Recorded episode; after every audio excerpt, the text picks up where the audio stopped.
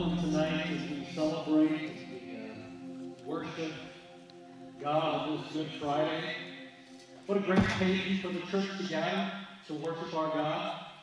Last night, I was preparing for this message, and I was sitting outside enjoying the cool evening when I was joined by my son McCoy. As he was sitting out there with me, uh, nine-year-old Cinder Dude, he asked some really good questions about what I was doing, what I was preparing for. And the most probing question that he asked is, of course, the question that we're here today to discuss is, why do we call it Good Friday?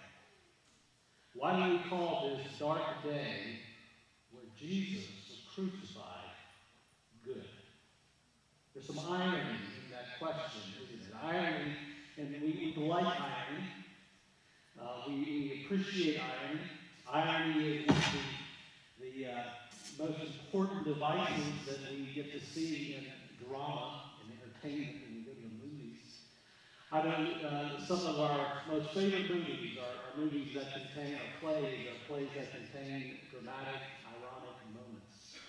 You think of the, the great play Romeo and Juliet, where so much of that story is driven by the audience knowing more than the characters themselves. And then the final act of that play, and Juliet is well on her way to carrying out her scheme to escape her parents so that she can be with Romeo, and she has faked her own death. We understand as the audience that Romeo doesn't know it. And this is in his anguish, thinking that, that Juliet is now gone, he begins to take actions that cause that tragedy to unfold.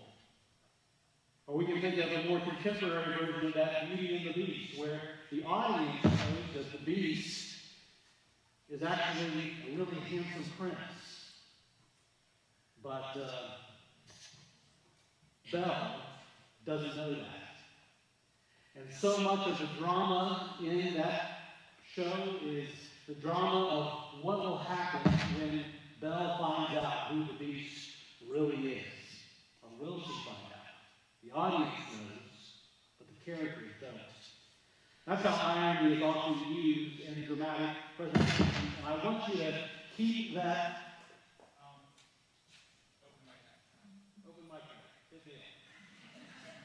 I want you to keep that in mind as we consider the story of the cross. I want you to keep that thing in your mind that, you know more than the characters of the story, than the people in the story.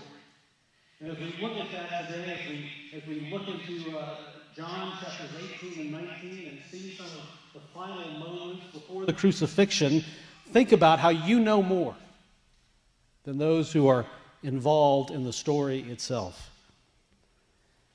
We're going to pick up after Jesus has been arrested. He has been tried already by the Jewish leaders, so, so they have already tried him and they have already accused him and found him guilty of blasphemy. And now they're bringing him before the Roman governor, Pontius Pilate, to put him to death. And we pick up in verse 28 where this is what we read. Then they led Jesus from the house of Caiaphas to the governor's headquarters. It was early morning. They themselves did not enter the governor's headquarters so that they would not be defiled, but could eat the Passover. So Pilate went outside to them and said, What accusation do you bring against this man? And they answered him, If this man were not doing evil, we would not have delivered him over to you. And Pilate said to them, Take him yourselves and judge him by your own law. And, then the Jews said to him, It is not lawful for us to put anyone to death. This was to fulfill the word that Jesus had spoken to show by what kind of death he was going to die. I want you to notice in this passage our first taste of the irony of the story.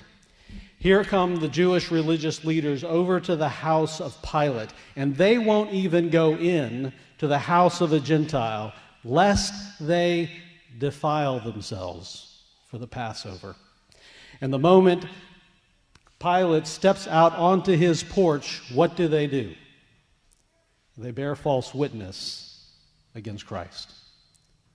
Their first act is an act of defiling themselves by breaking the law and accusing Jesus of evil when they know he has done no such thing. And it's even worse.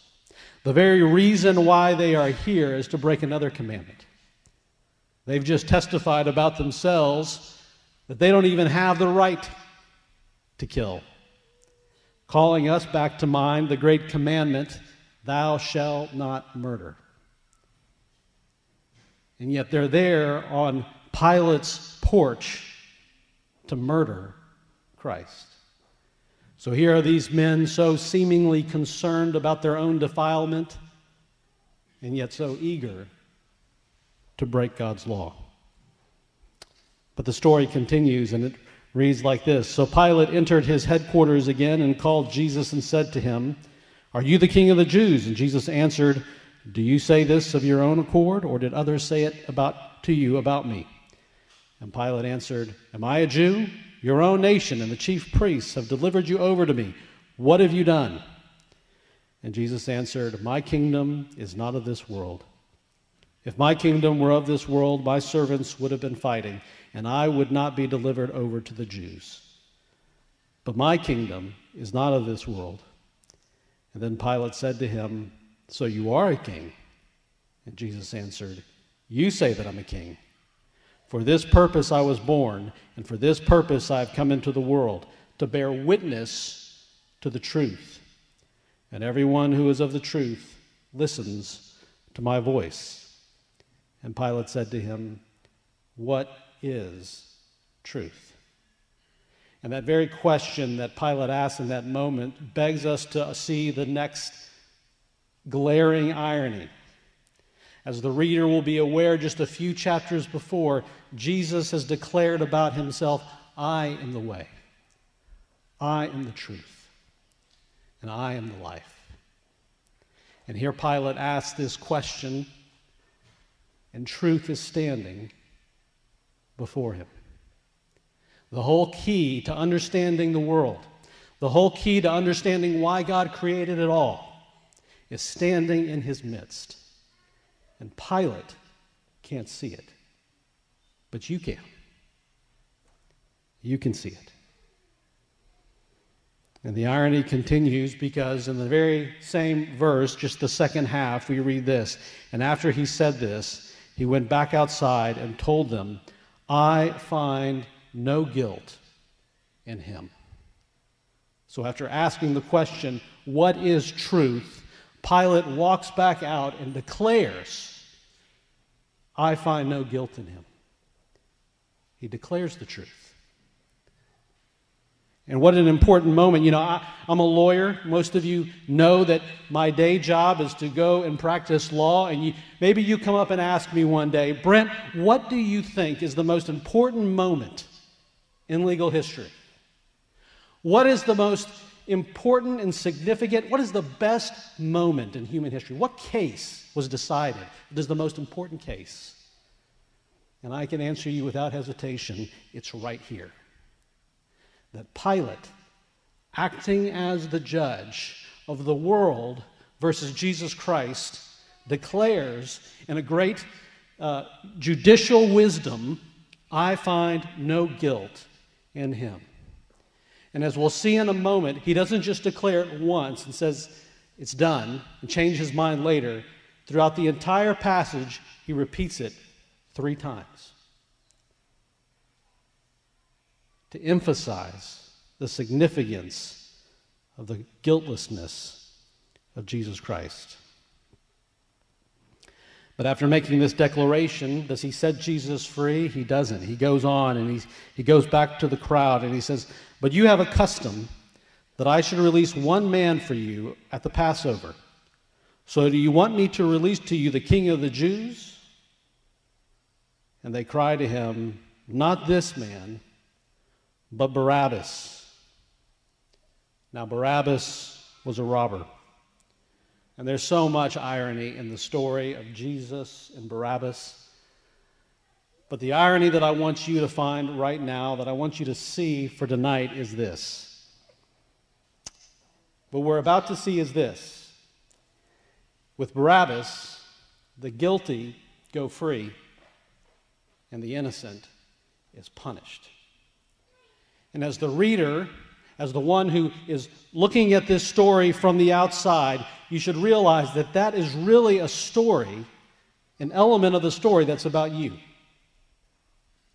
That in the story of the cross and what we're looking at here today, the innocent was punished so that the guilty could go free. The story continues with Pilate. Instead of letting Jesus go after declaring his innocence, we see the punishment of the innocent. And we read this Then Pilate took Jesus and flogged him, and the soldiers twisted together a crown of thorns and put it on his head and arrayed him in a purple robe. And they took and they came up to him, saying, Hail, King of the Jews, and struck him with their hands. And Pilate went out again to them and said, See, I bring him out to you, that you may know I find no guilt in him. There's number two. So Jesus came out wearing the crown of thorns and the purple robe, and Pilate said to them, Behold the man. And when the chief priests and the officers saw him, they cried out, Crucify him! Crucify him! And Pilate said to them, Take him yourself and crucify him, for I find no guilt in him. And there's the third time. And the Jews answered him, We have a law, and according to that law, he ought to die because he has made himself the Son of God. And when Pilate heard this statement, he was even more afraid. And he entered his headquarters again and said to Jesus, Where are you from? And Jesus gave him no answer. And so Pilate said to him, You will not speak to me? Do you not know that I have authority to release you and authority to crucify you? And Jesus answered him, You would have no authority over me at all unless it had been given to you from above. Therefore, he who delivered me over to you has the greatest sin. So here we see Jesus brutally beaten, mercilessly mocked, and he's presented to the crowd in shame to make him appear as if he is even less than a man. Not only is he innocent. This is what Pilate's trying to show them. Not only do I find no guilt in him, but what are you afraid of? Him? He intends to diminish Jesus. It has the opposite effect. It has the opposite effect on the crowd because instead of seeing him as not a threat, it only feeds their lust for his crucifixion. But it has an opposite effect on us because when we see Jesus, we don't see less of a man. We see the man, the perfect man, who, acting in obedience to his Father, is in complete control. And as he's talking with Pilate, Pilate asks him, Don't you know, Jesus, that I am the one with the authority here? Why don't you speak with me? And Jesus corrects him and says, You have no authority unless it has been given you from above. And again, as the reader, we know Jesus' words from several chapters before, where he says, No one takes my life from me. I lay it down on my own accord. I have authority to lay it down, and I have authority to take it back up again.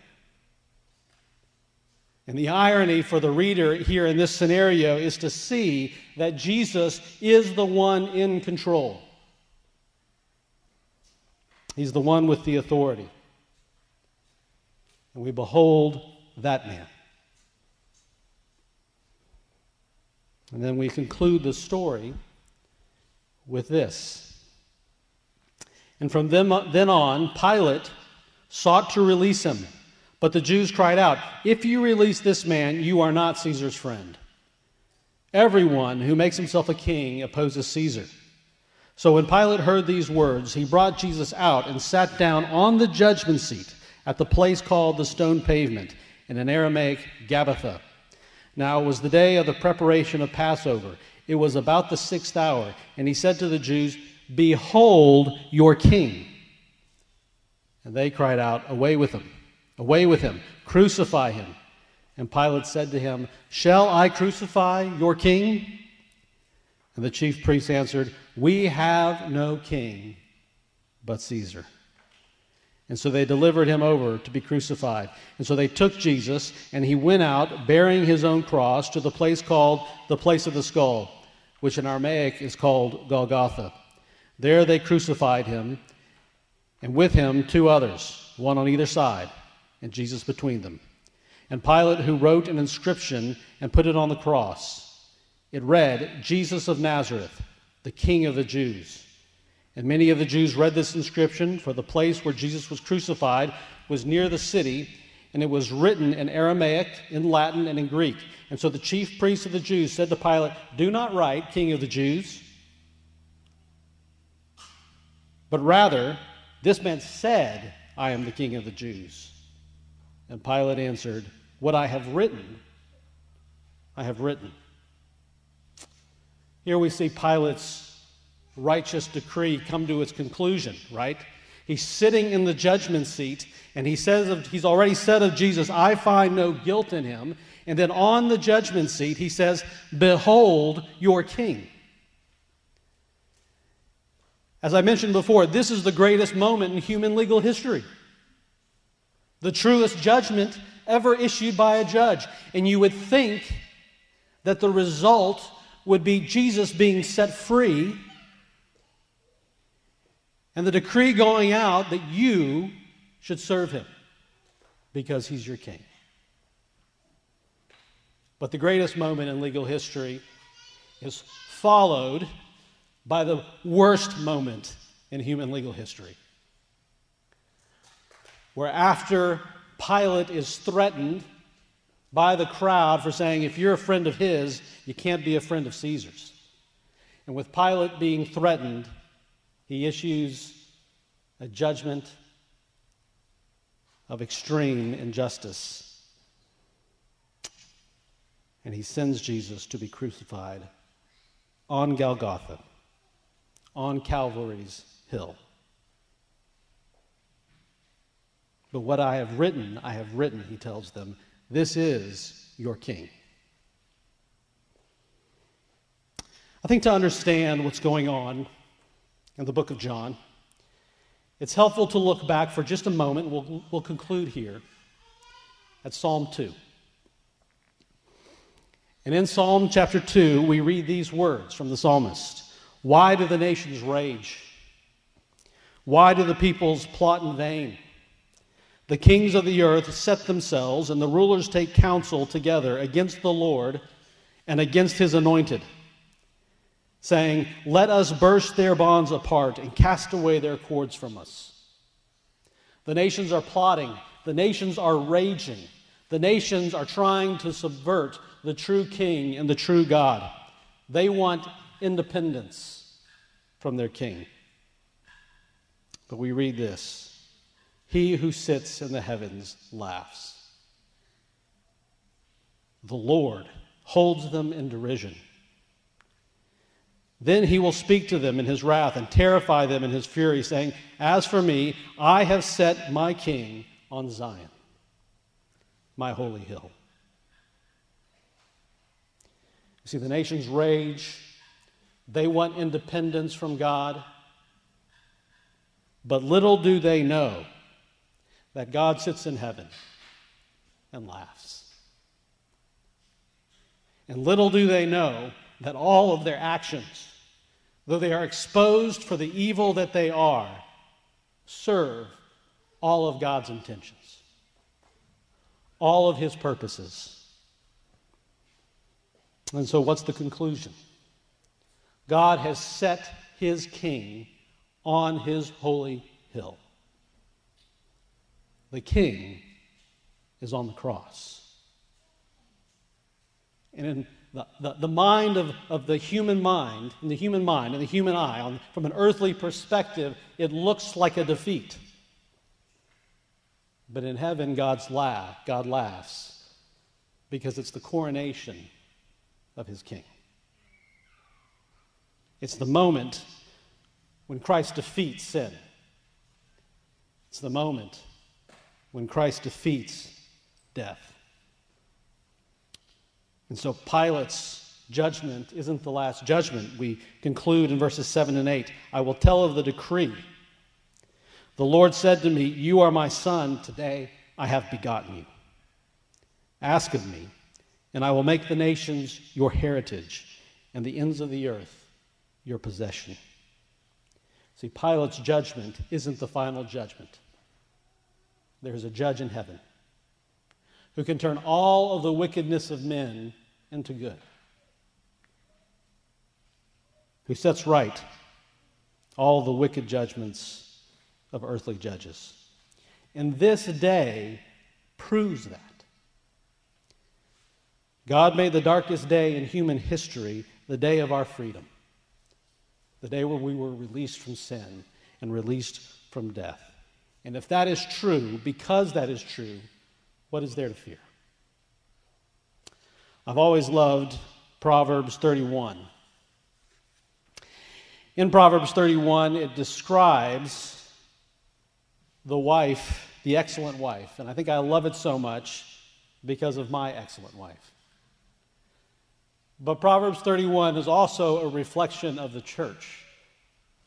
And I think one of my favorite verses that in Proverbs 31 is, the, is in verse 25 where it says, Strength and dignity are her clothing. She laughs at the days to come. And as the bride of Christ, as the church, we can laugh at the days to come. Not because they're not difficult, not because they're not serious, but because we take our God far more serious. And that's why we call this Friday, Good Friday. Let's pray. Heavenly Father, this is Good Friday because you are good. This is Good Friday because you have been so good to us. We are sinners, and Jesus was betrayed into the hands of sinners. But in that betrayal, you saved us. In Jesus' death on the cross, you turned his death into life for us. Lord, we call this day a good day because we look forward to Easter and the resurrection of your Son. Thank you. Thank you for the sacrifice of your Son and for this good day. In your name we pray. Amen.